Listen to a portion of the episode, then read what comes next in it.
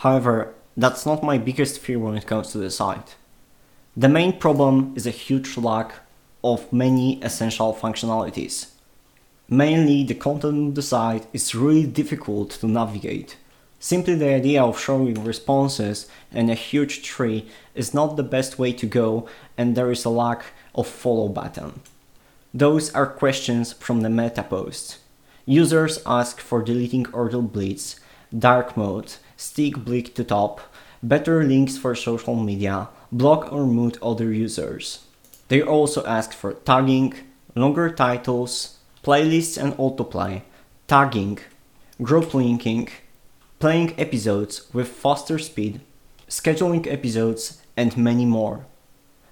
That said, the website stays the same for months. The only thing which we got recently is a small tab for viewing hot, new, and old posts. I've tried it and I don't think that hot and new tabs work correctly. They simply display almost the same episodes but on a bit random order. Also, the default tab is hot, which are new episodes, and new episodes seems to work somewhat randomly.